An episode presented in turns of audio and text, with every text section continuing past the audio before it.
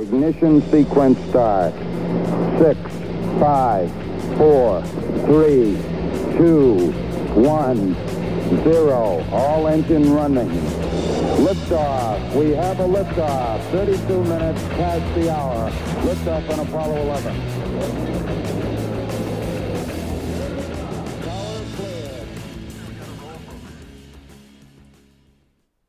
Say LGB everywhere. I go LGB. What it means? I don't know. LGB. Whatever it is. LGB. Kamala, help me, please. Please. Alrighty then. Thank you. LGB. That's let's go, Brandon. Right? LGB. This means let's go, Brandon. Go. LGB. Sounds like let's go, Brandon. I guess. LGB. All right. Let's go, Brandon. I am Cornholio. Chant LGB. Right wing and left wing. LGB. Oh, you know the thing. LGB. If you don't sing that back. LGB. And you ain't black. LGB. Let's go, Brandon. LGB. Let's go, Brandon. LGB. Let's go, Brandon. FJB. Isn't that great?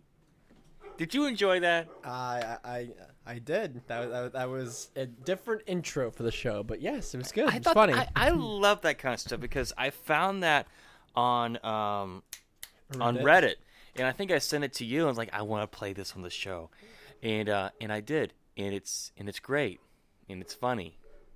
Hope you guys enjoyed that. How was everyone's Thanksgiving uh, f- uh, festive festivities? Um, uh, hopefully, you enjoyed time with the families and didn't get into uh, much of discussions of the uh, political things and the covids and the um, uh, much talk about the Brandons and whatnot. Um, but uh, Jacob, how was your festive uh, festive festive festivus? Uh, well, Harry Doyle here. I'm, I'm I'm I'm happy to report another successful Turkey Day. Um, and it was it was, it was a great day. We had we had lots of great energy and great fun. Uh, we. We, we we went around and said everything that we were thankful for, and I kind of repeated what I said in my Substack um, when I wrote about what can be thankful for this this year in 2021. Uh, the the rules were what no family, uh, No food no health. no family, food or health, and no Brandon. yeah, no Brandon. no allowed to say, I say, you know, thankful most of all for Brandon. Can we give, can we give a Brandon, everybody? Woo! Give a Brandon. give a big round of applause for our friend Brandon over here. Brandon. Uh, but yeah, it was a, a f- a fun, festive uh, time full of, of lots of good cheer, l- uh, lots of laughter, uh, lots of good food. Uh, it was just, it was great and groovy to get the family back together uh, over a holiday um, uh, break. Even though some of us were not all together on the same day because of uh, scheduling things and work and whatnot because you and the younger brother had to leave Thursday night to come back home to do the old working thing. Yeah, man. You know, well, uh, just just just because it's Friday, it doesn't mean the business has to stop. You got to keep the business rolling. Right.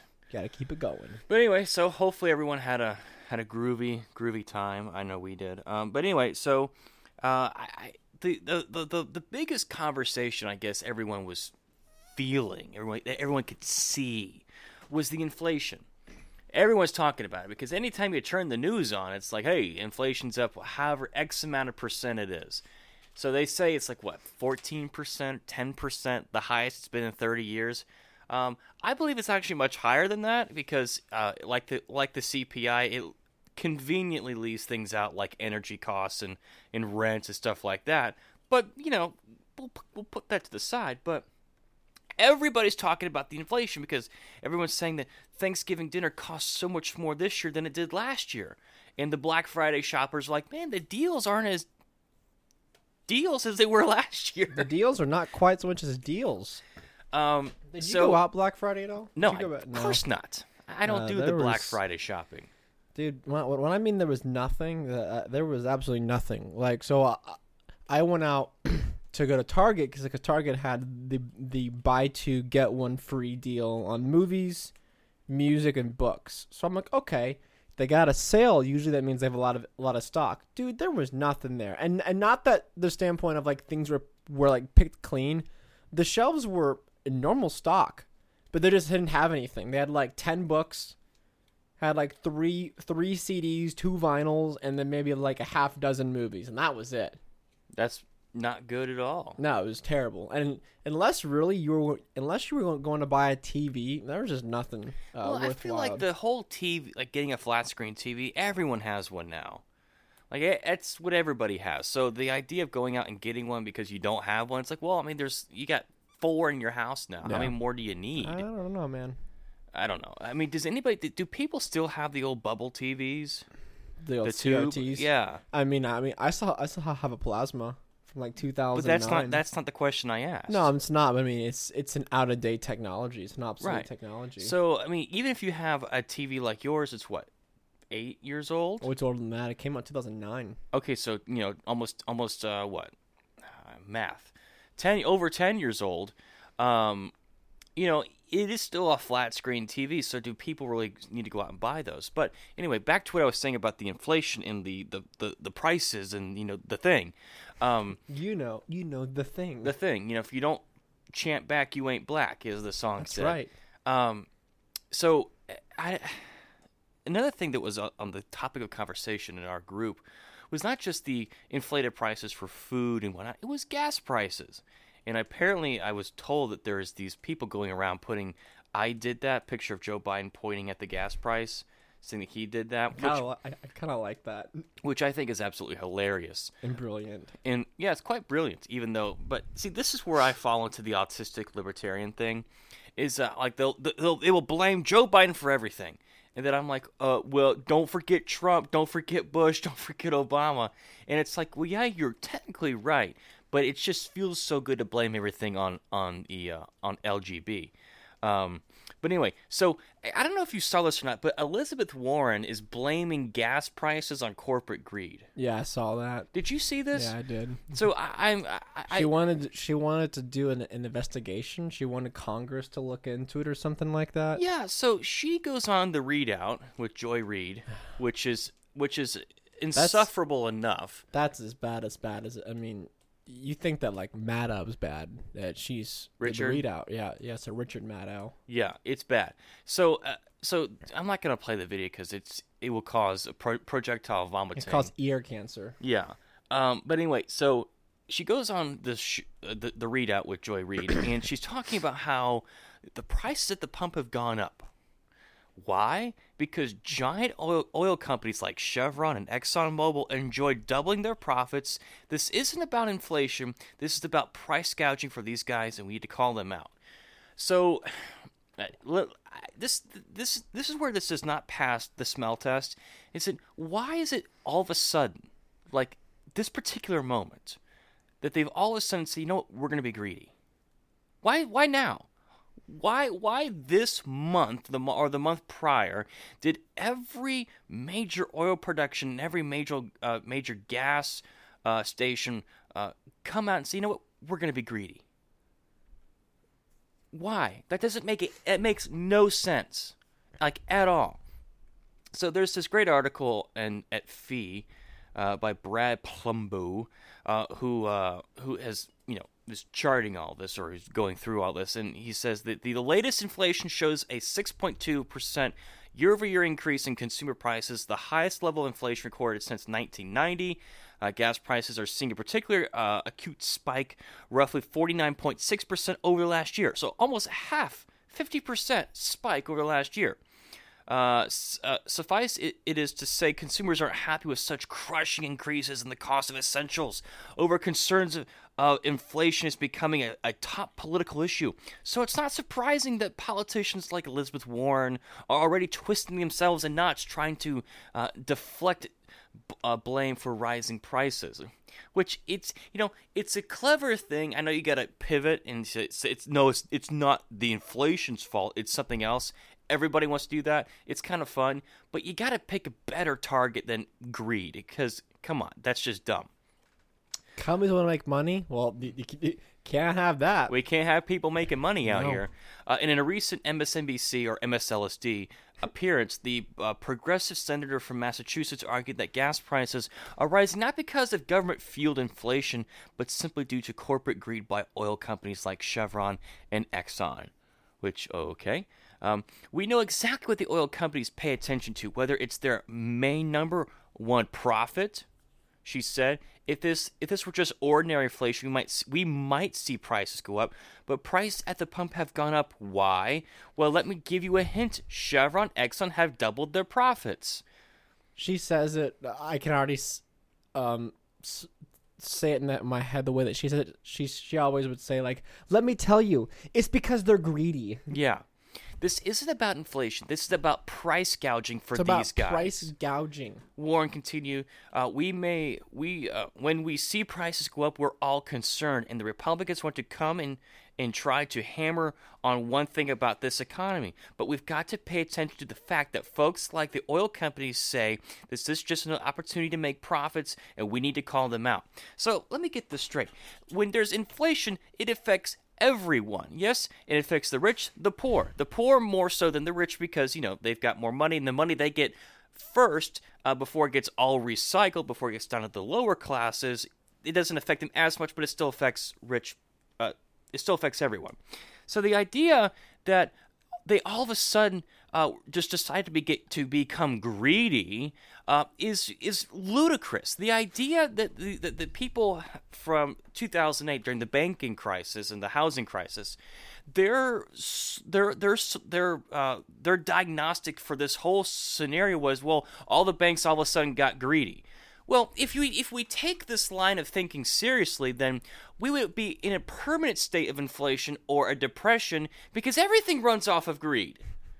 I mean, this doesn't pass the smell test because if if greed causes recessions, if greed causes inflations, then that's that's where we would permanently be for the rest of humanity. For the rest of the we had a market economy. It would never work according to Elizabeth Warren. But apparently she's never maybe she's been hanging out with Bernie too much or she's never taken a, a basic 101 economics course uh, in her life because this is so easy to see. And you watching Joy Reid the way she's just kind of like bobbing her head, she's got her eyes open real big, just like She's like, "Yes, oh yeah, I agree mm, with yeah, you." You know, you got a point there, Elizabeth. Uh, uh, uh, Pocahontas. Does does the whole the whole like bobblehead? Yeah, the Pocahontas thing. So, Warren's attempt to pin blame for rising gas prices on corporate greed makes little sense. Uh, are companies greedy in a sense that they're focused on increasing profits? Well, yeah, because that's not actually a bad thing if you think about it. But it does not in any way explain the current increase in gas prices that is hurting Americans. Uh, Chevron and Exxon are, are no more or less greedy or profit focused than, than they were last year. I mean, think about that. No company says, "Oh, in 2019, you know what? If we're if we're if we break even, whatever, it doesn't really matter." No one says that.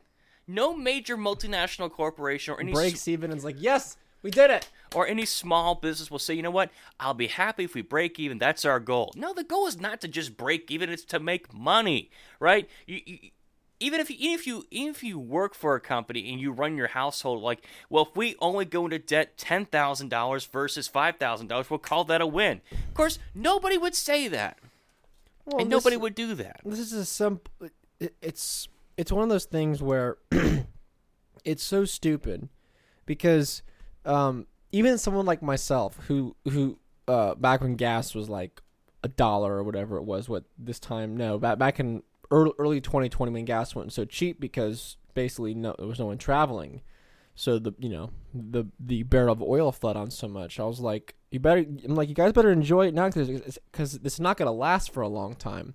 And as gas in steadily went up and up and up i'm like is anyone surprised that gas is getting more expensive because we're using it more which means that supply is what? Decreasing. What happens to the price when the supply it, it's simple basic uh, things that people don't understand. And then now it's basically the demand is back to where it was beforehand if, if you look at flights which you know jet fuel accounts for a lot of um, Diesel. yes yes so diesel and jet fuel account for a lot of the price of, of, of oil um, if you look at those, we're basically back to where we were as far as the levels of commerce and things moving about. Um, so and it's and then you you have that on top of production problems and inflation. Uh, Of course, gas is going to go up in price. Well, see, and of course, companies are going to have to charge more for it to to account for the production loss and to account for the inflation. They're going to have to. Well, see, the, the White House is basically having to admit there's a problem because there for a while, oh, gas price not that big of a deal, inflation not that big of a deal. Or actually, as they would say, that it's a show of that the Economy the is economy's strong. working, Yeah. and it's and because gas is so much is a reason why we got to spend more money. Well, Biden had said they're going to tap into the the uh, oil reserves in America, which is it's like a three day supply. And a lot of conservatives made a big deal about how uh, the press or the energy secretary didn't know how many barrels of oil a typical American family might use in a day. Whatever.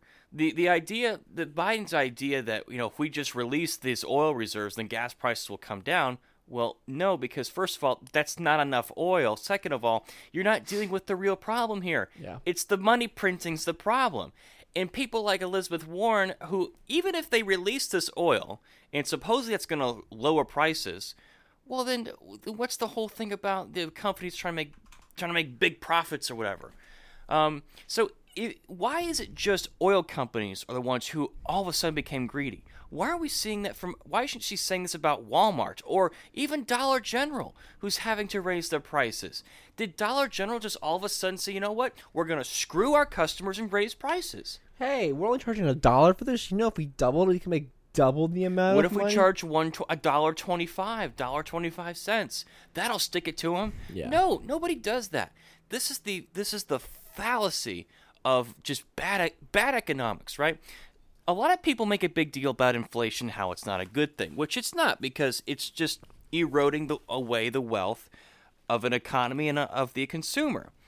The other thing they, they hate is deflation is the fact that if stuff gets cheaper, they see that as a bad thing because, well, if people aren't spending as much money, then they're not spending as much money because things cost less. Therefore, they're not spending as much money because their whole uh, economic metric is based on people spending money.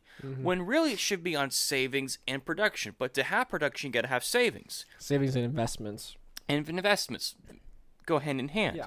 So, so what would be hilarious is then if if for some reason we hit a, a deflationary period where everything the price for everything just drops dramatically, would they be like, oh, we can't have this. We got to have stuff be more expensive.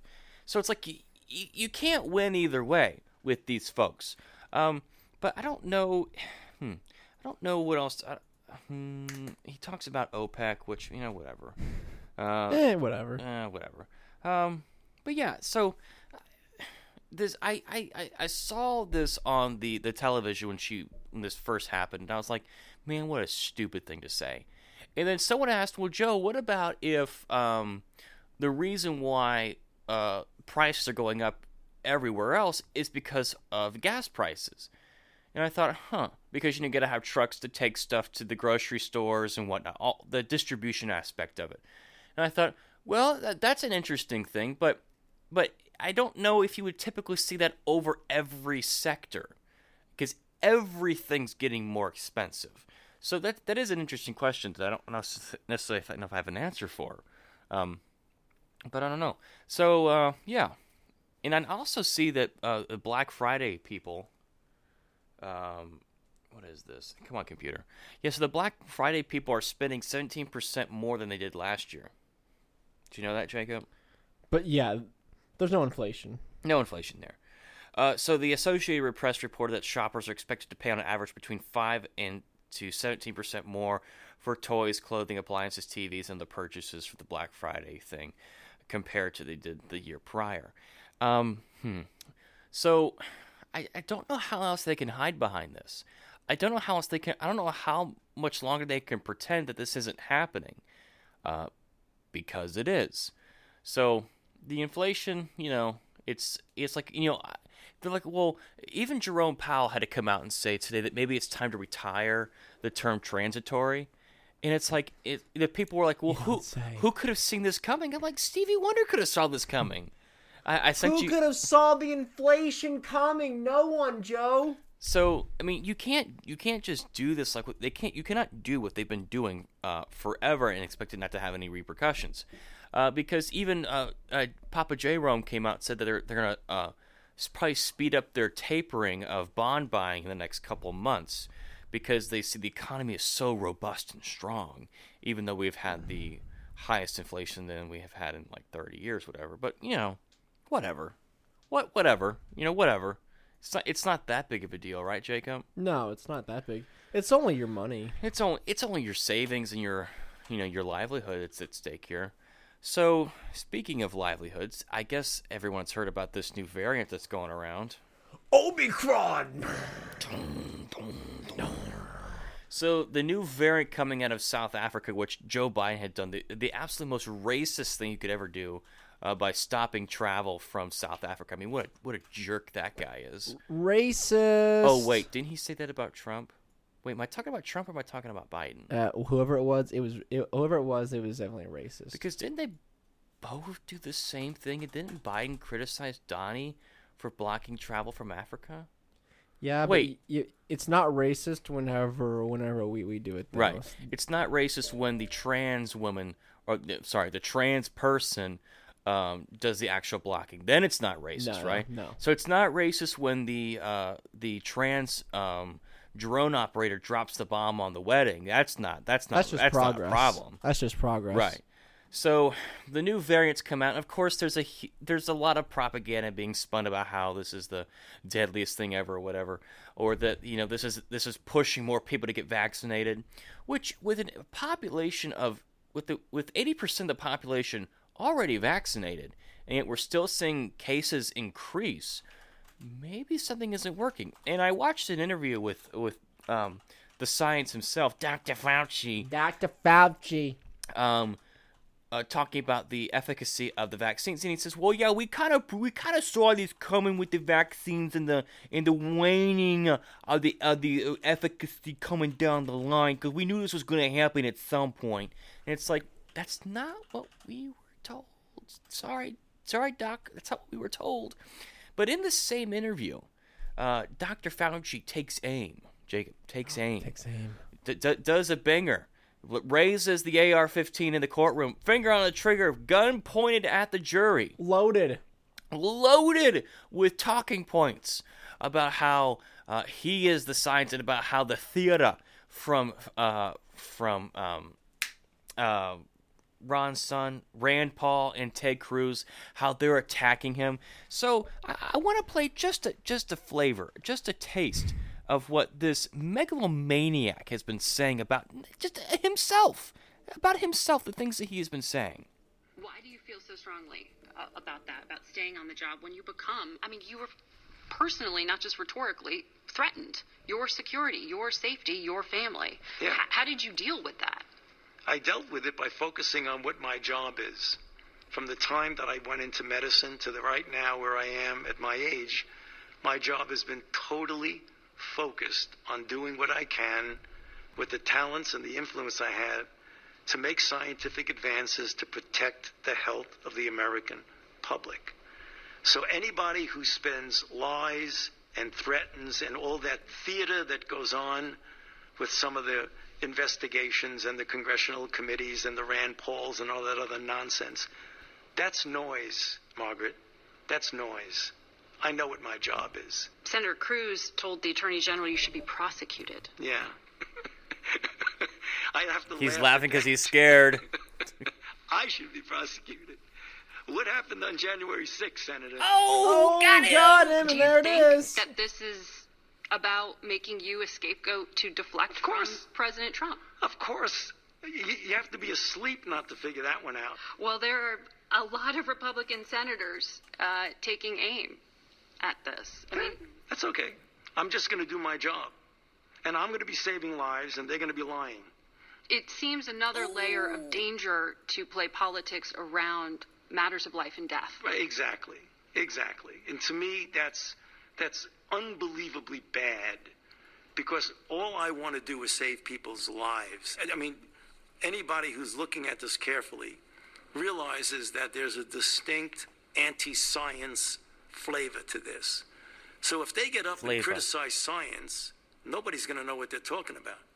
But if they get up and really aim their bullets at Tony Fauci, well, people could recognize there's a person there, so it's easy to criticize. But they're really criticizing science because I represent science. That's dangerous. To me, that's more dangerous than the slings and the arrows that get thrown at me. And if you damage science, you are doing something very detrimental to society long after I leave.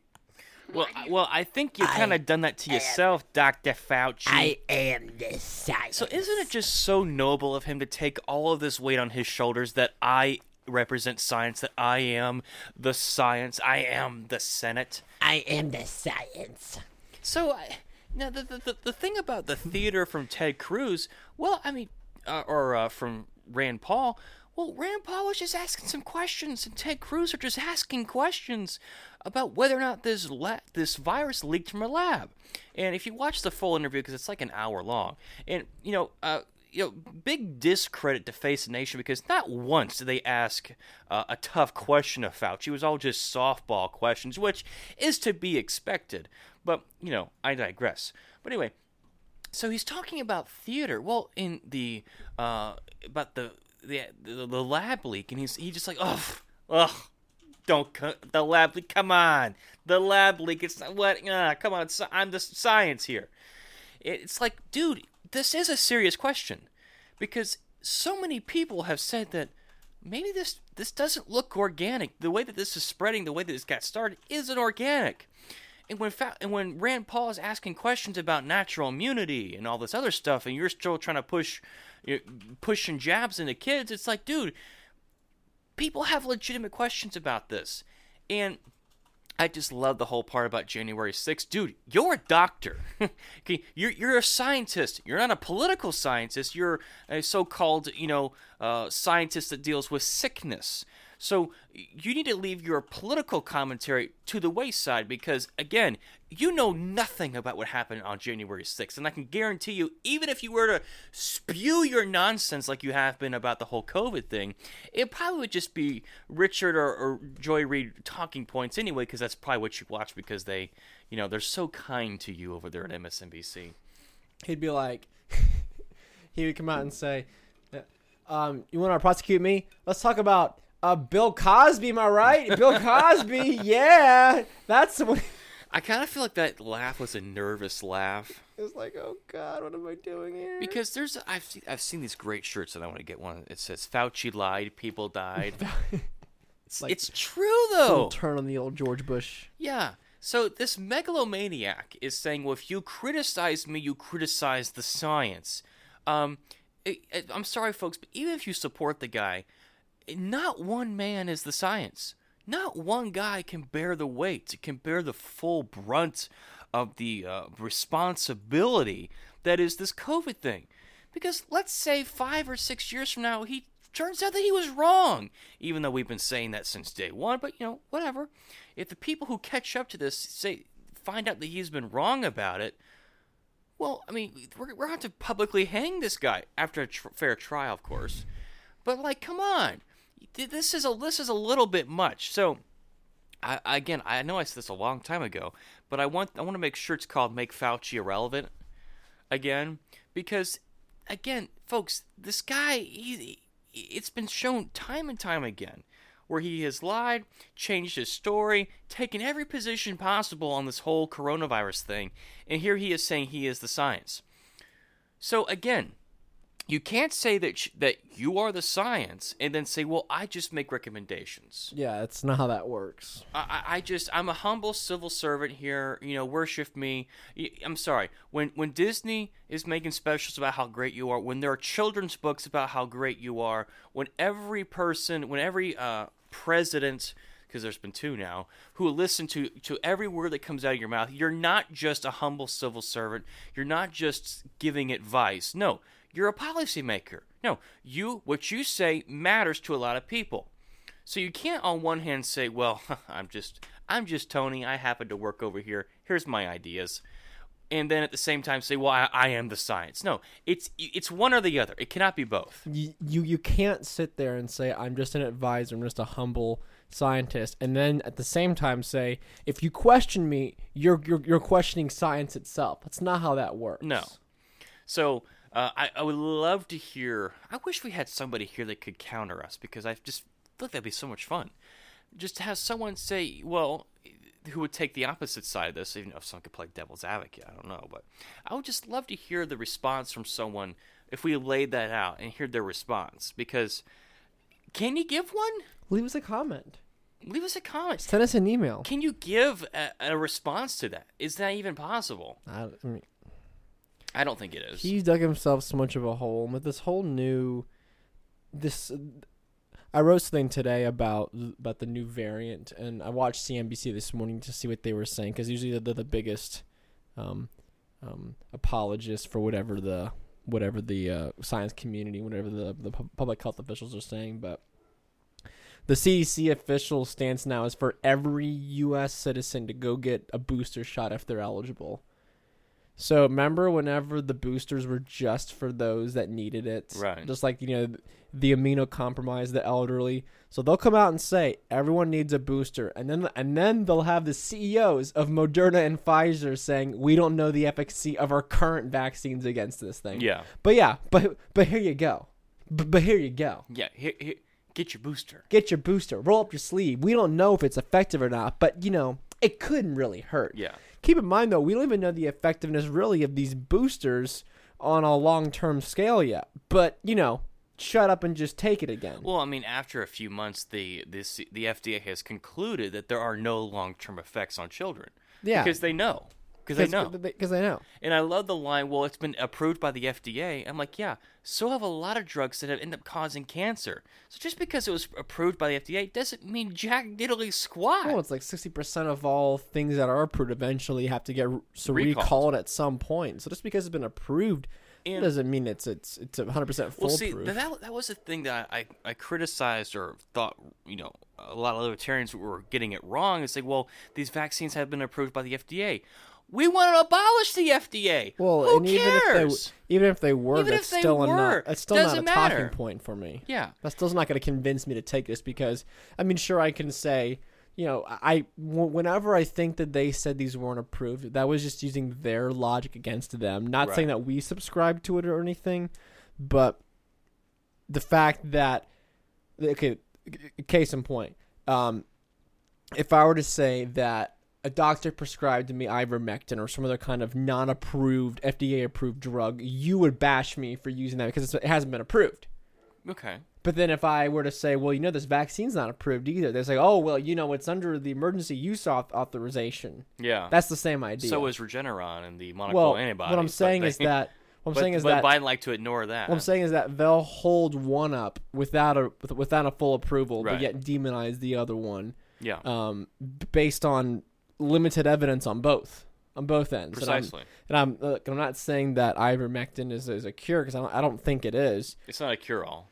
Um, but I think I think it has helped some people, sure. And you know, if so your has the doc, monoclonal antibodies. well, yeah, and if your doctor, you know, prescribes you for it, who, who am I to say that you should or shouldn't take it? I mean, that that's Yeah. that's that's not my business. So Senator Rand Paul responded by saying the absolute hubris of someone claiming they, on all caps, represents science. It's astounding and alarming that a public health uh, bureaucrat would even uh, think to claim such a thing, especially one who has worked so hard to ignore the science of natural immunity.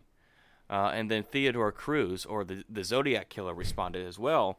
Uh, Fauci is an unelected, an unelected technocrat who has uh, distorted science and facts in order to exercise authoritarian control over millions of Americans. He lives in a liberal world where his smug I represent science attitude is praised. And then he goes on about the Wuhan lab and stuff like that. But, you know, this guy, who, if you can't see by now, this guy is a megalomaniac, self absorbed, technocrat, bureaucrat, whatever, um, then you probably never will. So, you know, what are you going to do? I don't know. All right, man. so that's the news. Do you hear that? That's a Chris Cuomo is on um permanent leave. leave. Yeah, suspended indefinitely. Yeah, because he was following his brother's accusers or something like that. Which again, don't do that. Um, but then I the feel also, that goes without saying.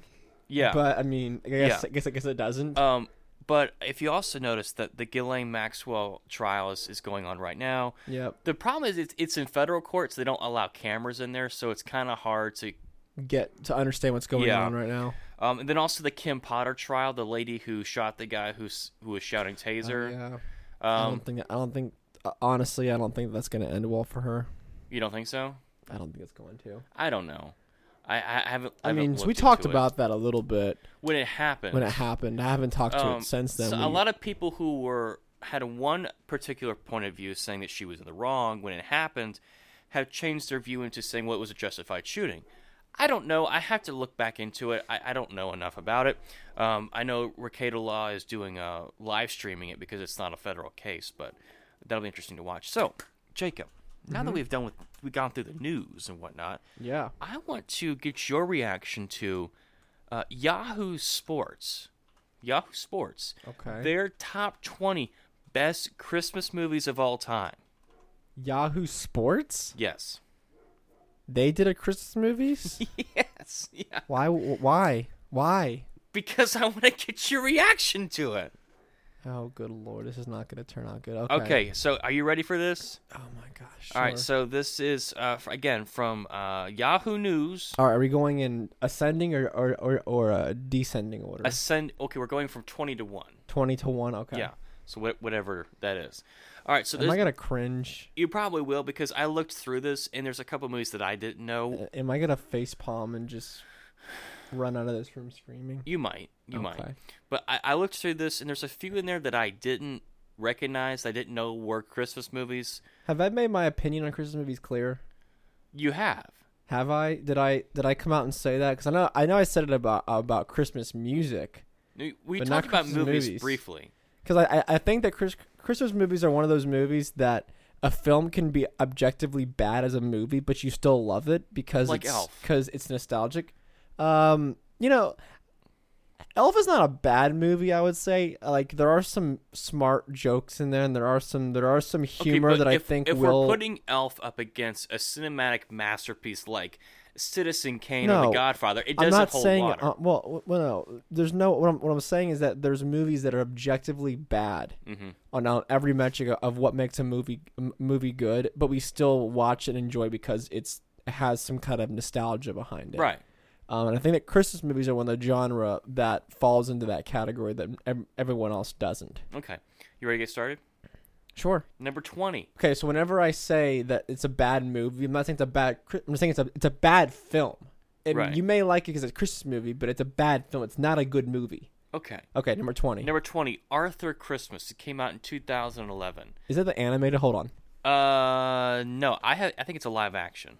Oh, I know that one. That's I trash. Think, I don't think I've seen that. it's a trash film. Don't watch it. Okay, I don't think I've seen that one. I- It's I'm gonna be very critical. the on these. underrated animated British gem center Santa Claus Nope, son trash. Arthur. Trash. Yeah, okay. Don't I- watch it. Bad Oh, movie. oh, it's that one. Okay. yeah, Alright, bad yeah, movie. Yeah, okay. I- Bad, I, bad movie. Um, Jingle Jangle: A Christmas Story. What? The entertaining and big-hearted fancy musical about a famous toy maker, Forest Whitaker, getting uh, his mojo back. Oh, My- and my also- mojo. Yeah, my, my, my, my mojo. Also, um, if I say I haven't seen this movie, then it's not worth watching. Okay, so I, I've never heard of that one either. So we're, um, we're that's a big pass. That's what I said about if there's a film that I haven't seen, a Christmas film I haven't seen, then it's not worth watching. So you can just go ahead and just Right. assume that it's not good. uh, number nineteen, uh, Home Alone. the OG. Yeah, 1990, the first one. That's a little low. Think so? Yeah, I mean, I Is mean, that like a top Home? Is that a top ten? Yeah, it's a Home Alone. I would say Home Alone's a, it's a top ten Christmas movie Okay. because I think that it it weighs good on the nostalgia factor, and it's also like Macaulay Culkin played a. I mean, he's it's a good acted film for a Right. for a child at that time. Was the Trump cameo in the first one, or the was it second one? The The, second the Trump one? came is in the, is in is in is in Lost in New York. which I think is hilarious. At the fact that they edit that part out when Trump was Yeah, became because president. yeah, because like they get so triggered the fact that he was. He's Oh my God! There's oh Cheeto my gosh, he was a businessman. Edit the businessman out. Yeah. Uh, okay, so number eighteen, the Ice Harvest. Uh, again, I have no idea. All right, so it's set in Wichita, Kansas on Christmas Eve. This twisty, cool, and fun film, uh, noir, casts I'm done. John John Cusack as a mob lawyer who steals two million from his boss, Randy Quaid, has issues hightailing out of town because of bad weather. that sounds I don't. stupid. I don't like any part of this. Okay, th- the fact that that's above Home Alone is a sin right there. It's got Let's Randy get Quaid in it. Yeah, but Randy Quaid was only good in uh, Christmas Vacation boys, and Independence Day. It's only films that I really know him from. is Okay, those two. um, number seventeen, happiest season. these are no one's heard of these movies. The inclusive and pleasantly clever. no, I'm done. com- No, no, no. Keep keep going. Um, if you need to advertise that your film's inclusive, I automatically don't care about okay, it. Okay, number sixteen, The Nightmare Before Christmas. See again, that's a timeless classic. That one's I've never watched that movie from beginning so to end. so. I don't think I've actually ever A seen it. Nightmare Before Christmas is a I know what it is. cinematic a, a wonder because it's all like stop motion. It's it's it's incredible. Yeah. I've seen it. I've seen it once or twice, but it's it's an incredible. It's it's probably Tim Burton's best film, and it's Really? Yeah, it's a modern classic. That should be that should that's that's at least a top ten. That's So- way too low. I I'm not saying it's bad. I'm not saying it's not good. But that style, not the stop motion, but this the overall theme of it is just not The my Tim bag. Burton, like the very gothic. It's not that, that kind of stuff is not my bag. No, it's not mine either, but I can still appreciate Yeah, it for being a beautiful too. film. But I, sometimes, beautiful story, Sometimes too. I can't let I can't let my own personal distaste for that style get past the fact that it may or may not be actually be a good movie. Well, that's where you have to separate your preference. But that's from the hard art. for me with Oh, movies. no, I, so I get that. Okay. I understand Uh, number fifteen, Lethal Weapon. What Lethal Weapon. is it? The It's Always Sunny in No, Philadelphia it's not. version. It's not Lethal the Weapon OG. Five. No, I I had uh, look. I'm gonna plead ignorance. I didn't know that was a Christmas film. I didn't know either. Apparently, it is. I guess because uh, it happens during the Christmas season, like Die Hard.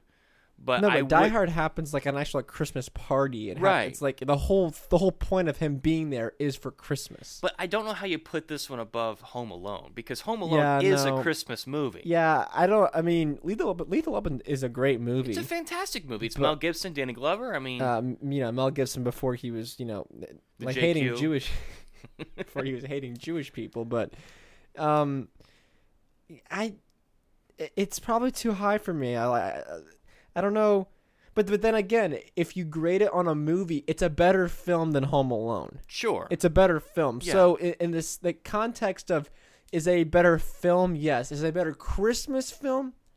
I don't know. I don't know. I don't know, but I think it's a better film. So if this is a list of best films that happen to be Christmas movies, I would say yeah, that's a good placement. So, But if it's a list of Christmas movies and the quality of the film is, you know, it's a negligible compared to how nostalgic and how um, long-standing the uh, tradition of people watching is, I think. But see, even there, I I don't know if I would agree with that standpoint. so I, I don't, I, Le- Lethal Weapon's great, but I don't think that's Mel Gibson's best movie. I think his best movie was probably The Patriot or Braveheart. Braveheart. Yeah. Although I'd probably take The Patriot over Braveheart, but that's just me. All right, what's next? Uh, come on, computer. Uh, let's see. Uh, number fourteen, Joyeux Noël. I don't know. I don't got. Do you want to skip that one? I got. I got. It's about uh, the war drama snagged an Oscar nomination for Best Foreign Film explores the victory of humanity over brutality as it chronicles a real life story of Christmas during the truce of 1914 when the World War One battlefield became a cross instead Oh, of carnage. Could probably be interesting. Might be interesting. Is it a foreign? Is it a French film or is it? Uh, it's a foreign language film. I don't know. You don't. You doesn't say what, what country it is. Uh, but Diane Kruger was in it. I don't know. Uh, number 13, one of my f- personal favorites, White Christmas. is it the original? The original, Oh. 1954. See, that, see, yes, again, that's that is With too Bing. low. Well, see, look, that's a the White Christmas and a lot of those older, real classic black and white ones that have stood the test of time are great It's not in films. black and white. No, I'm saying that from that era when they were in black and white. Um, they're they're great films, and they also have a lot of nostalgia behind them. So I think that those are the few films that check both of those boxes of being look. uh, That's a great movie. Yeah. it's a great classic. Yeah. Um, So two Bing Crosby musicals utilize the song "White Christmas." Let's off Uh, 1942's Holiday Inn, which has a cringe-inducing blackface sequence. Which, whatever, dude, product of its time. Is it really? I haven't seen it in a while. No, no. Uh, um, let's off the 1942 Holiday Holiday Inn, which is a different movie. Oh, say I, I was saying, do white girls have a blackface? I don't No. know if white. All right, number 12, uh, Gremlins. Yes, a underrated Christmas film. Underrated, criminally underrated. Everyone doesn't understand. That's my favorite Christmas movies. It's I a don't good. think I don't think it it's deserves a great to be coming number 12, of it. though. It's a look. Gr- maybe not number twelve. Uh, Maybe number for- 20. for me, I probably place it higher because there's only a couple Christmas movies that I actually like, like and enjoy. Um, but Gremlins is a great film. It's a great Yeah. '80s. It's definitely a product of its time. It's a tol- it's a t- it's a, a horror movie that you can tolerate because it's not like like Chainsaw It's- Massacre or anything it's like that. It has elements of comedy into its horror, um, where it's not trying to get you to suspend your disbelief as much because it's it's so I guess over the top in com- in like there's the one scene when all of the um um some Mogwai are watching Snow White and they have like they're eating popcorn and have like 3D glasses on and stuff. Because like you you look at that and you're laughing and the next moment you're terrified because they start chasing after People. um people. Yeah so uh, a, a it's it's not like super intense and thrilling. It's kind of more laid back. But no that's a that's a that's a Christmas film that I think is lost in the shadows of I of like Die Hard for instance or Lethal Weapon. the weapon of these films that are like Christmas films because they happen around the same time. They're not like you know spending the holidays um, directly. Right. Uh, but no, Gremlins is good, man. That's a solid like eight out of ten movie. It's a great film. Gizmo, the original uh, Baby Yoda. Gi- Look, Gizmo was the OG Baby Yoda. Yeah. Baby Yoda before there was Baby Yoda was Gizmo. I would have to agree with that. Um, number eleven, The Shop Around the Corner. Look, the fact that the fact that that's above Gremlins is is a is a I look. If I would have read this list, I would have seen that above Gremlins, and I would have clicked away because like I don't care about anything up else yeah, top. I'm a, we're gonna skip that one for now. It's Yahoo Sports. Yeah, isn't that, isn't that weird? Why would Yahoo Sports? Maybe they did like Christmas sports movies, but is there really that many? All right, number ten, um, A Christmas Story. So that's too low. Too low. That's, That's- that's top five. Top five. five man. easy. Top five. Christmas story's great. I think everyone knows the cultural relevance around "Shoot Your Eye Out" and all that. Um, so I think everyone knows of that movie. So I don't if I need to Well, not just explain it. well, not just that, but I think the film is held up like uh, like no. Obviously, it came out what in the seventies, but it, Eighty-three. it came out eighty three. So it was kind of a th- at the time it wasn't a very big deal because it got no reviews. The box office was terrible. It wasn't until it came out on VHS, VHS and DVD is that when it, that it yeah. kind of exploded. It's one and of the became a, it's a- one of the biggest cult movies of all time. yeah, and it's a fantastic movie because we watch it several times every year. Uh, I absolutely adore the movie because I think it's just great. I love it when he hands in his uh, report and he thinks the teacher's going to give him an A. But I but I think that there's so many uh, um like colloquial things that happen in that film, like the, The BB gun, like the the, you'll leg. shoot your eye out, the lamp leg, the like you said, like the Red Ryder, the old man. There's so many elements of that film culturally that Tinsel we have on a taken. yeah, that, that, we, that, well, that we have taken um these oh fudge moment. Like everyone knows Yeah. these these these terms, and then we've taken that from you know what it was like the 19 the post World War II Yeah. America, and taken that over um to to modern day, and so many references that we understand from that film, and the fact that it that really no one saw it in theaters. Everyone saw it on Can't- VHS. I just and can't wait to have a family of my own. I can say, everyone go upstairs, get dressed, we're going out. but yeah, no, uh, um, it's not only a great film; it's a perfect holiday movie. Um, because I don't think it's just overly sappy. Thing I hate about like I've always said, Christmas movies and Christmas music is just it's so overly sappy. It doesn't allow for any other type of um um emotions or themes to to play out. Like there's all kinds of of themes that go on I, I, I will say the holidays are already stressful enough, so why do we need to bring up any uh, bad notions? No, no. I'm not saying that it's. I'm not saying that being sappy and happy is a bad thing. I'm just saying that when that's everything that it is, whenever not everybody has a happy or sappy, um, Christmas or, or, or holiday. So I think that there's, it's just being creatively lazy in my opinion. Okay. Okay. But no, Christmas Story is definitely a top five. That should not be number Right. ten. Uh, number nine, A Christmas Carol, the original 1951. Um, I I can say that I've straight never. out of the George uh, Charles Dickens classic. So I do know of this film. I've never seen it though, but I do know it, and I, and I know that it's fantastic. Yeah, it's, I know a, that it's, it's a good I one. know that it's a good one. Yeah. Okay. Number eight, uh, The Apartment. I didn't know this was a Christmas movie. Is that another inclusive movie? no, it's 1960. So it's definitely not inclusive. So I- it's I haven't- I haven't seen that one, so I don't know. We're gonna move on. Number seven, Die Hard. yeah, that's. Uh, uh, I mean, that's not that's not a bad placement. I would say number seven. Uh, I think I don't think it's a top ten. Uh, I- I think it's top ten. You think? It's a great. Look, okay, Die Hard. it's not. You cannot put it over a Christmas Story. No, no, no, no. I'm not saying. But look, we already established that a Christmas Story is a top five, so we already put it above right. this Okay. one. Okay. Die Hard is a great film. It, it's it's it's it's one of those. There's a there's a top S tier of action films that have came out over the course of this uh, of of of the human race, and that's definitely in the, S tier. That- that- that's up there with you know Terminator Two and Commando and Predator and all these other great and First Blood. All these top tier top tier film. It also has probably you can make an argument for one of the best villains ever Yeah, okay. ever in a movie Okay. ever and the the countless references from this film and you, you Yippee yeah i mean th- yeah.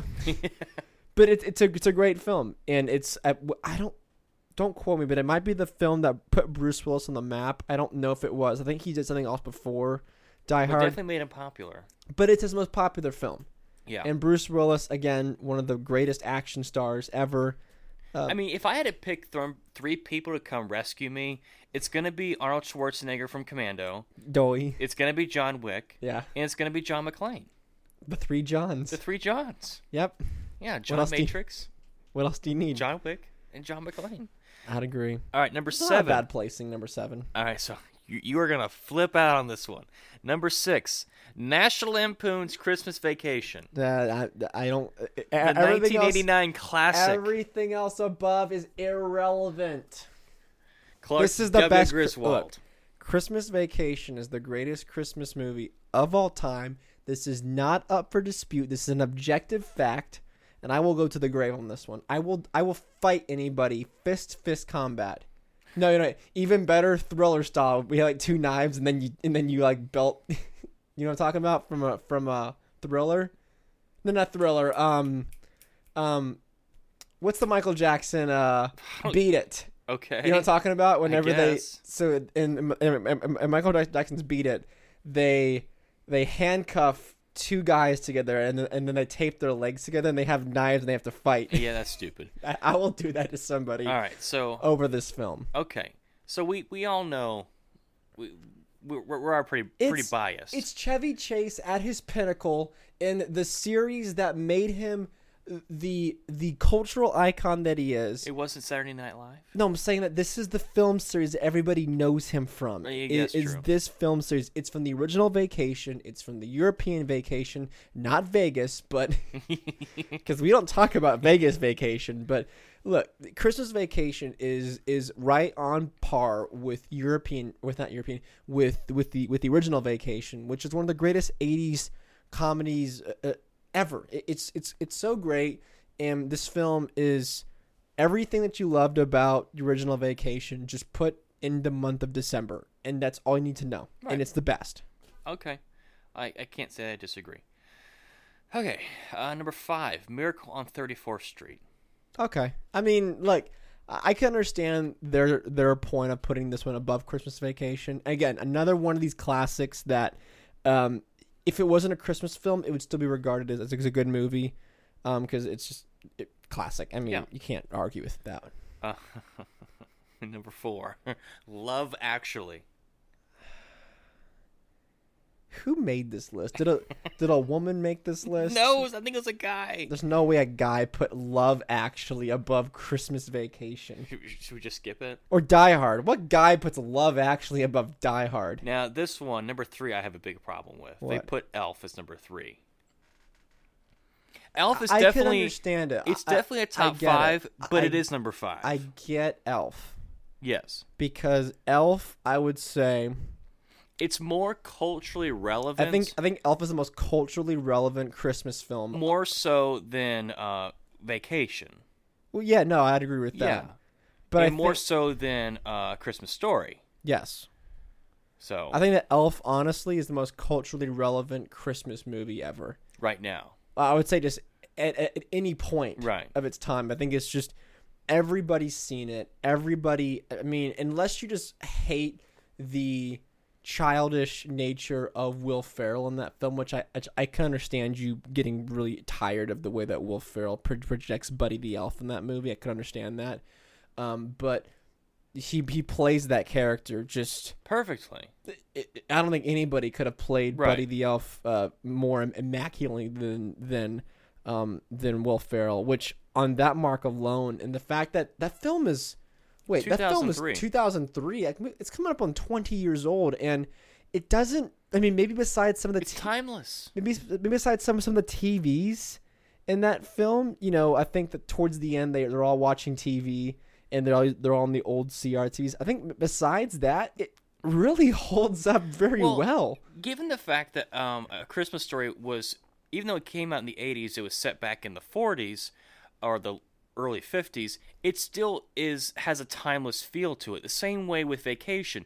It still has a timeless feel to it because everybody can relate to Clark W. Griswold's predicament that he's in. Mm-hmm. He wants to have the whole family over, but yet his family is full of wackos, Yeah. particularly Cousin Eddie. But I think that Christmas story, especially being a product of its time, uh, because it did come out in the '80s, that every adult man who went to see that film or who watched it Can relate to can it. relate to being a young boy at the end of World War II, having those same um, um, wants for for Christmas in a rifle. I, Right. I, I think that that was something that, Who and may then have they had- passed, and then people from that generation passed it on to the next Right. generation. Who may have had an annoying little brother like Randy. Yes, well, well, we all have one. Ours name is Johnny.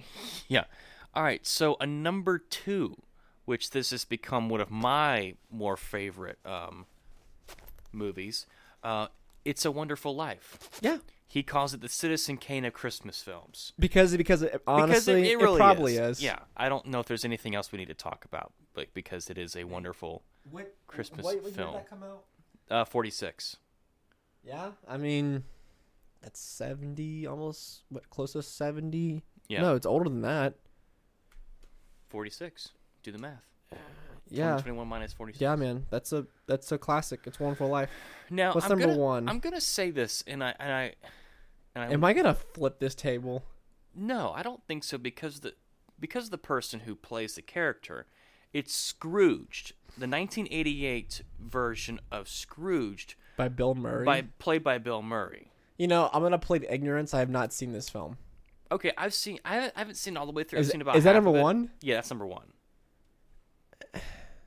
Okay, I look, I've seen it once, but like it was passing by, and I don't have enough to form an opinion on this one. But, um, I've only heard good things about it. I've only everyone who's seen it and who's told me about it says they've only given me positive things. So I'm gonna go off of that. Because But it's, number it's Bill one- Murray. It's Bill Murray in his probably his best decade, the '80s, because that's when all his best movies came out. Really, um, so it's it's him at his best in a in, in the the story the story of a Christmas Carol because it's Scrooge and everything. Um, but I I haven't seen it all the way through, but I, I can see where it would be one of the better ones. Now, is it a is it a number one? No, I, I don't know if it's a number one, dude. I, I but just I, definitely think don't. it's a top ten. if I seen the film, which you know, it, it'll it'll come on TV I'll, and I'll tape it or something. We should watch it. I'll I'll TiVo it. Remember that? Remember when he TiVoed something? Yeah, on TiVo. I'll it. TiVo it. Um, I'll watch it, and uh, you know, I'll probably like it because I mean, I love basically anything that, that Bill Murray does, I I typically enjoy.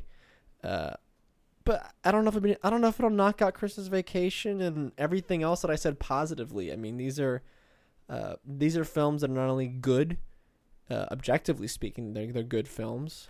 If you want to be honest with yourself, but I think they're good Christmas films, and they lent that sort of nostalgia factor that we all search for, which is why I think that's what makes Elf so special is because it's the most re- like Christmas films that come out now usually are They're usually miss. trash. They're, they're trash, but they don't have the staying power. It seems like for every every year there's a handful of Christmas movies that comes out and they all flop, like they all do terribly or one will rise to the surface and that's the Christmas movie for the next 4 or 5 years. But but like, okay, do you have an example? Because I look, I'm gonna be honest. There's no Christmas film that's came out since Elf that has had That's- the that's- staying that's power. my point.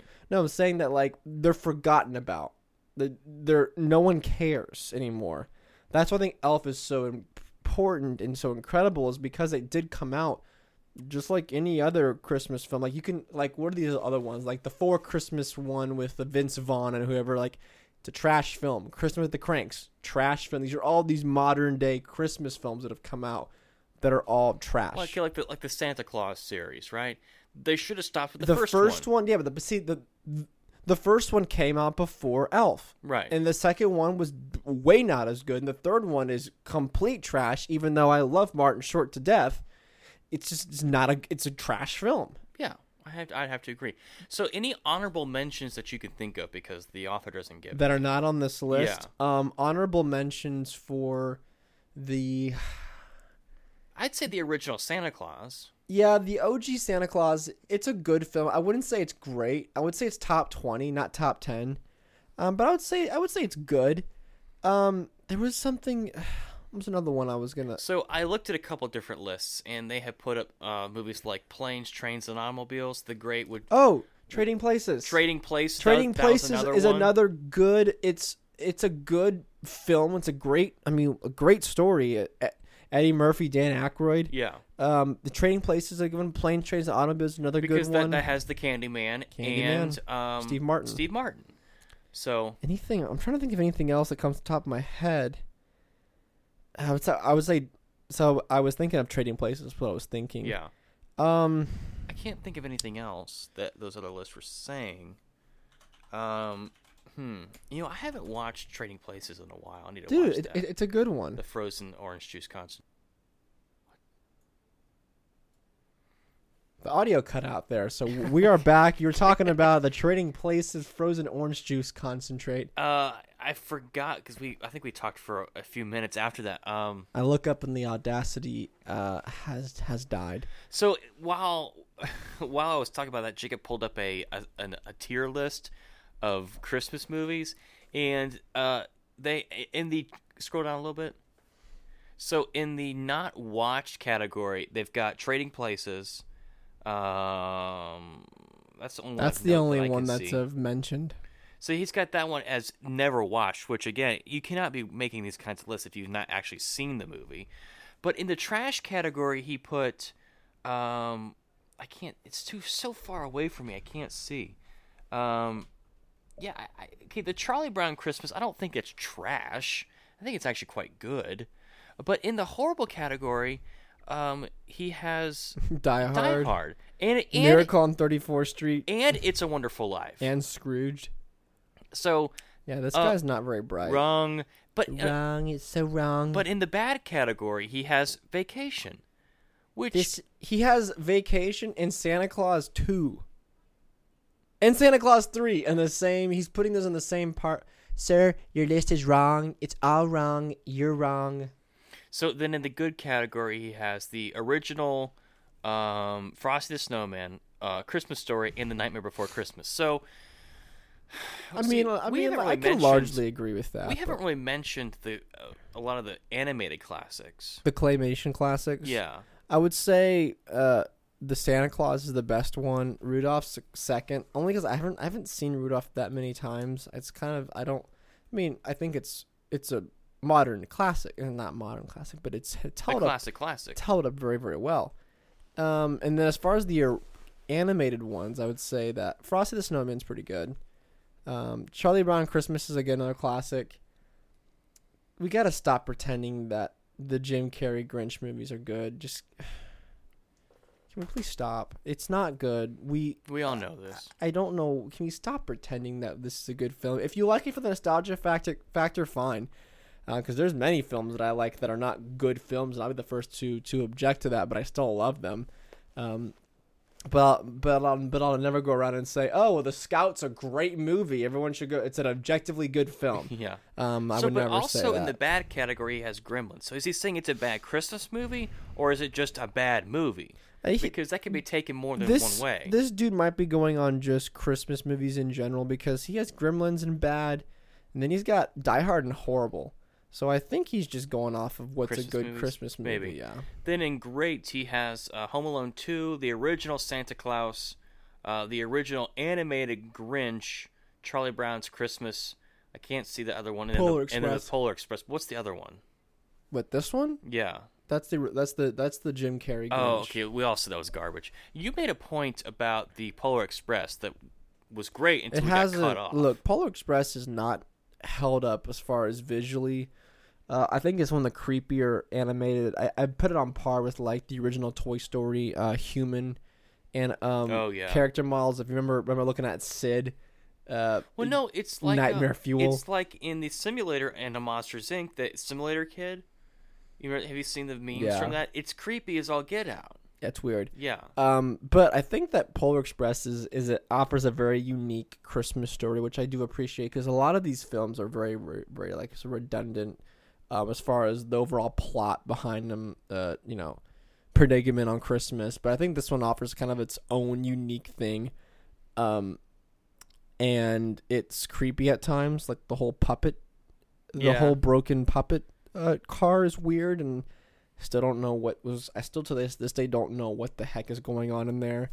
And Tom Hanks, of course, is fantastic as the conductor of that. But man, uh, some of the some of the character models some of the kids are just they have not aged the best, and it's really not that old of a film. I think it came out. 2005. I want to say like 2005. The Polar. The Polar Express. 2004. So I mean, it's really not that old of a film. Um, but it's not because like keep, keep in mind though that Toy Story 2 came out in 1999, and those character models look way better human wise. Maybe it was just a low production quality, is what it was. I guess, but think of all the animated films that came out before this. I think Shrek Maybe came just out. a low bef- budget. I don't think it was low budget, dude. 165 million dollars is that low budget? That's not. That's not. That's not that low budget. No, I, I I just think For they just 2004 never. film, that's pretty good. Oh, Robert Zemeckis made this. Maybe that was just the style. What to be as creepy as Well, possible? no, I don't. Maybe that was just the Robert Zemeckis made this. That's the guy who made um, Back to the Future. go hit movies real quick. Where this right yeah, here? hit movies. See what movies he's made. Yeah, he's made Back to the Future, Forrest, Gump. Castaway. Yeah, yeah, you know this. Yeah, Zemeckis The has made a bunch of Flights? films. hmm Huh. Yeah, he's made a bunch of films. Contact. yeah, That's a great movie. I love that yeah, movie. dude. Robert Zemeckis is good. The, he's made a lot of good O- films. The uh, the 2005 King Kong. yeah, it's a, it's, a, it's a good film. Um, Uh, go back to that tier list real quick. Uh, and then then in the legendary category, it's the original Home Alone and Elf, which I, I could I could understand it. I- I ca- can I could understand it, see too. it. Not that I agree, but I can understand it. See, we were always when when we think of a Christmas movie, what we, what we always sat down to watch was either Elf, Vacation, or a Christmas Story. A Christmas Story. We Home Alone just wasn't a big deal in our house as it may have been in other people's houses. Not to say it's a bad movie or it isn't good. That's just not what we gravitated towards because our father is a huge, huge Chevy Chase fan. Like Huge. loves Chevy Chase, the old SNL skits, the uh, all the all the vacations, loves them, uh, and so that's kind of where we wound up being uh, as well. So I don't know, but yeah. So so next time because we we won't have another episode until what? Yeah, um, I was getting ready to talk about that. So I think this is going to be it for at least. Let me pull the calendar up here. Consult the calendar, shall we? So we're going to be gone all of next week, and then we'll be back on that the 13th, December 13th, we'll be back. And then we'll do two episodes that week, one the week of Christmas, and then we'll do probably one or two the week after.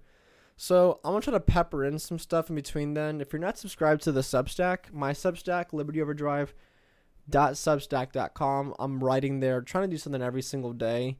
Just whatever i read and, and then the news or just things that are going on in my life um i'm just posting stuff there. I'm going to start doing some more music stuff at some point.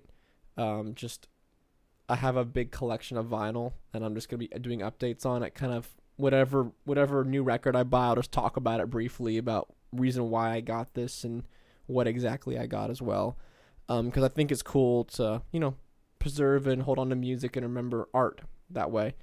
Um, but I would love to do a live stream if I can get the internet to work, man. Uh, that'd be cool because I, I just I just I just dropped too many frames to do a reliable live stream.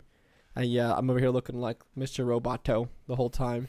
like you can hear me, but I'm sitting here just going at like one frame uh, a second. But yeah, so we're we're gonna have this is the last episode until we get back from Florida. Get get on the Substack, and then we'll do some stuff uh, over Christmas. I know, I know Christmas summer might be kind of light just because of the holidays and everything, which is which is understandable. Um, but yeah. So I think maybe next time we'll do uh we'll we'll make a tier list you and I of Christmas songs. Christmas. Look, it's gonna be a lot of, gonna be a lot of trash, man. There's gonna be a lot in that trash category. Uh, not to say that I I have this vendetta against Chris, Chris, Chris Christmas music, but you know, as I said, I don't go seeking out for it. Like my new job, that's where they're we we changed over to Christmas music after Thanksgiving, and I think I've heard every single song about seven or eight times now. And uh, yeah, I, I've heard Jingle Bell Rock. I don't know how many times now. Which uh, I think I think didn't Chuck Berry do a Jingle Bell Rock? I want to Run say Run Rudolph. yes, he did a Run Run Rudolph, but didn't Chuck He may, he probably did. I know I the Hall and Oates did one. Ho- Hall and Oates did a Jingle Bell Rock? Yeah, that's actually a pretty good one. But see, that's my other thing with Christmas music is that the original there's like there's just like no. Okay, no, he didn't. He just did Run Run Rudolph. Um, there's just no original Christmas music. It's it's ev- everyone's like, "Have you heard the new Michael Blue Bublé Christmas song?" I'm like, "Is it a cover?" Well, yeah. Then I don't really care. if he didn't write anything that's original and new that brings something new to the genre of Christmas music that doesn't have freaking sleigh bells in every ten uh, bars, then um, then I'll then I'll take a listen. Which is why I love my favorite Christmas song so much, Prince's, because it's an actual original Christmas song. Would would uh would Last Christmas by Wham fall in that category of original? Yeah, it, it, it's an. I'm talking Even though about. it's probably one of the most universally hated songs. I actually kind of like Last I don't see. I see. I it's. I'm indifferent to it. I don't hate it. I don't love it. If it's on, I'll it's listen. one to of the It. okay. I have a positive outlook on that song. I don't really like it. It's not negative, but it's, it's, not, positive. negative. No, a- a lot of Christmas songs I am indifferent to. There's some that I hate. Uh, Christmas Shoes uh, is a song that I have uh, that I despise greatly, just because I see. I like. no song, no piece of art you should write to ever be that sad and that depressing. like you listen to, it, you're like, man, gosh, my heart. I'm just like, See, I, I prefer. I don't want to feel that way when I listen to a music. See, I prefer my version of that song, "Christmas Smokes." Oh when the mom's asking for a box of Marlboro Reds is in her deathbed. Gosh, that's so bad. they're just her style. Nothing, no, no better way to say Merry Christmas than a box of Marlboro Reds, ladies and gentlemen. You, if that offended you, you clicked on the wrong podcast.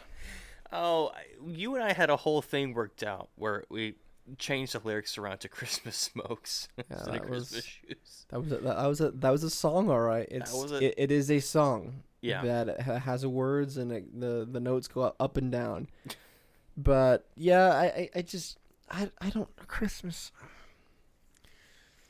I think that a lot of Christmas art, music, and movies just get passed as being good because we have nostalgia about them without them actually being good. Which nothing wrong with nothing wrong with with nostalgia. Nothing passing off as something that you like because you find it nostalgic.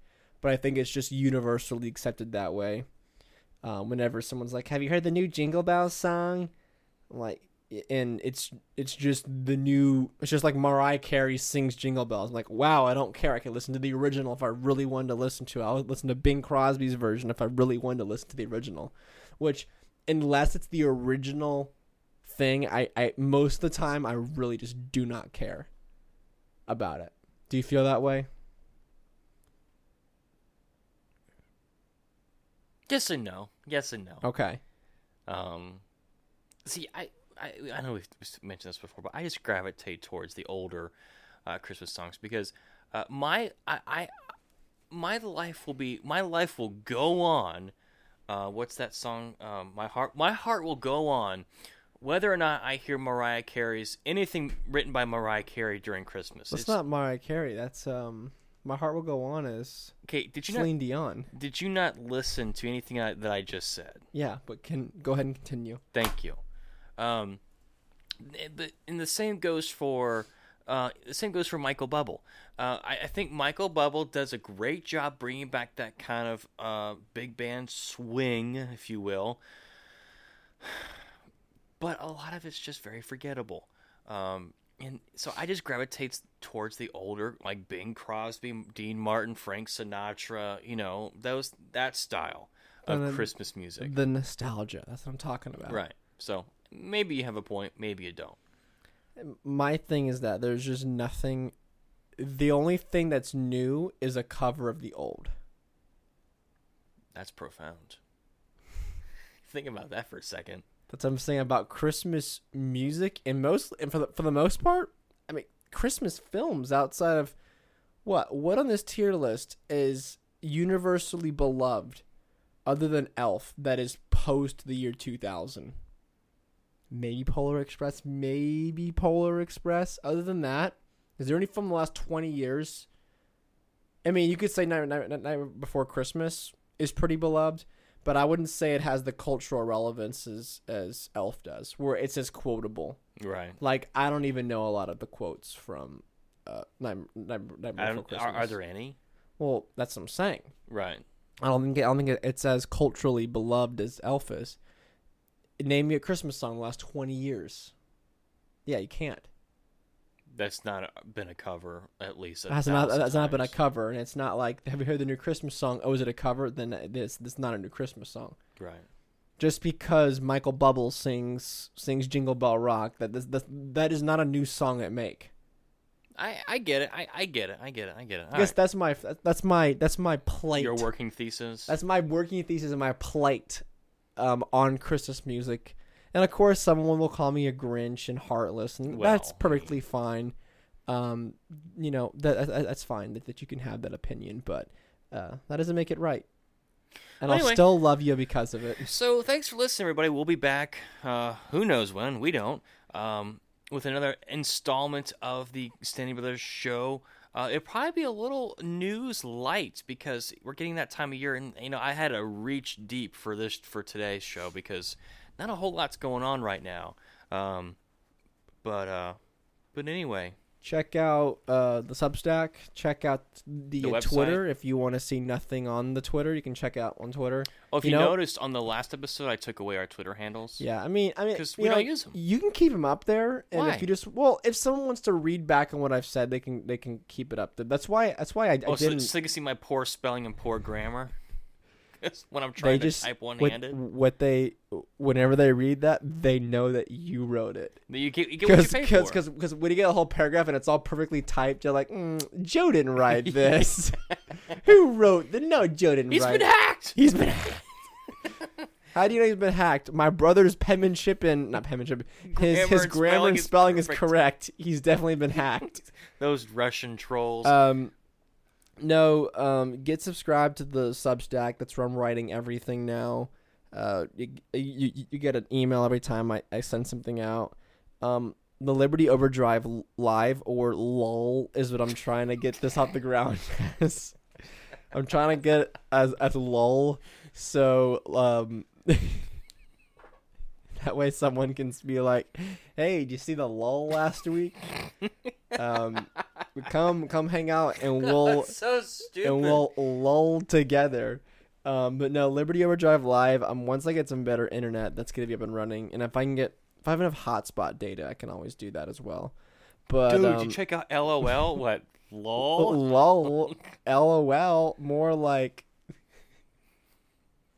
L- Liberty Overdrive Live, more like laugh out loud Well, it's because it's so bad. it's gonna be a laugh out loud. Anyway, And then you can shoot the show an email the Standing Brothers Show at gmail.com. Check out the website, t-shirts, buy a t-shirt. all that kind of crap. All right. Thanks for listening. We'll be back soon. Bye. Uh, Tranquility Base here. The Eagle has landed. Roger, Queen. Tranquility, we copy you on the ground. We got a bunch of guys about to turn blue. We're breathing again. Thanks a lot.